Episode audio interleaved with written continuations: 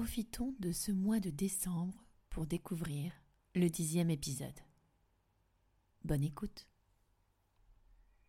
Décembre, pire période pour les élèves et les enseignants. Il commence à faire froid dans les classes. L'hiver arrive, les bonnets et les gants sont de sortie, les parapluies aussi. Bref, la grisaille n'arrange rien. Aujourd'hui, c'est la dictée de la semaine. Mes élèves sont concentrés lors des dictées, même si cela ne les empêche pas de parler.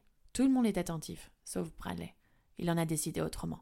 Il ne veut pas faire la dictée et semble vouloir m'empêcher de travailler. Il veut mon attention. Je l'ignore. Je commence la dictée. Bradley veut mon attention. Il décide de se lever en pleine classe et va s'asseoir sur le radiateur en s'appuyant contre la fenêtre. Je tiens encore à repréciser que cette école n'est pas toute neuve et que le matériel est défaillant. J'ai donc dû arrêter mon cours pour demander à Bradley de descendre gentiment et calmement. Sa sécurité, troisième étage, pouvait être en jeu. Bradley ne voulait pas l'entendre. Il avait froid et le radiateur le réchauffait. Je me souviens de cette scène.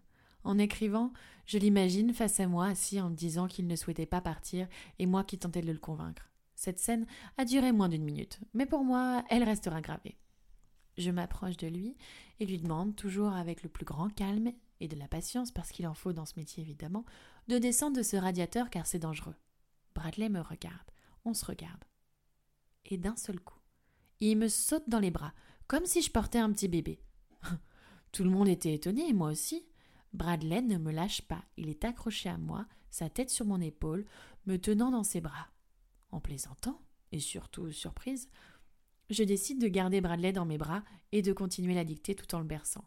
Et finalement, je le laissais retourner à sa place sans lever la voix, ni lui demander quelque chose, il avait compris.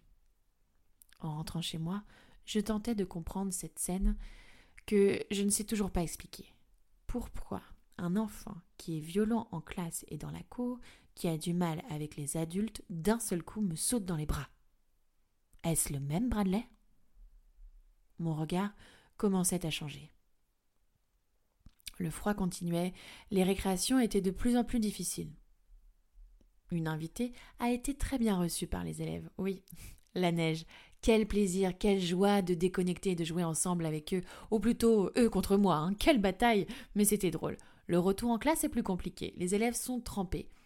Je leur demande de mettre leurs affaires, chaussures et ou chaussettes à sécher sur les radiateurs, car passer toute la journée mouillée, hmm, ce n'est pas très agréable. J'avais un petit tiroir avec des affaires de rechange pour mes élèves, des gants et des chaussettes. J'avais ramené ça euh, en ayant fait du tri chez moi et aussi en voyant l'état des chaussures de certains élèves. Ils pouvaient venir se servir en me demandant. Certains me les ramenaient après un petit passage à la machine à laver, d'autres euh, préféraient les garder. Mais bon, c'est comme ça. Fin de période. J'ai rendu les livrets aux parents. Je suis épuisée. Je vais me ressourcer en famille.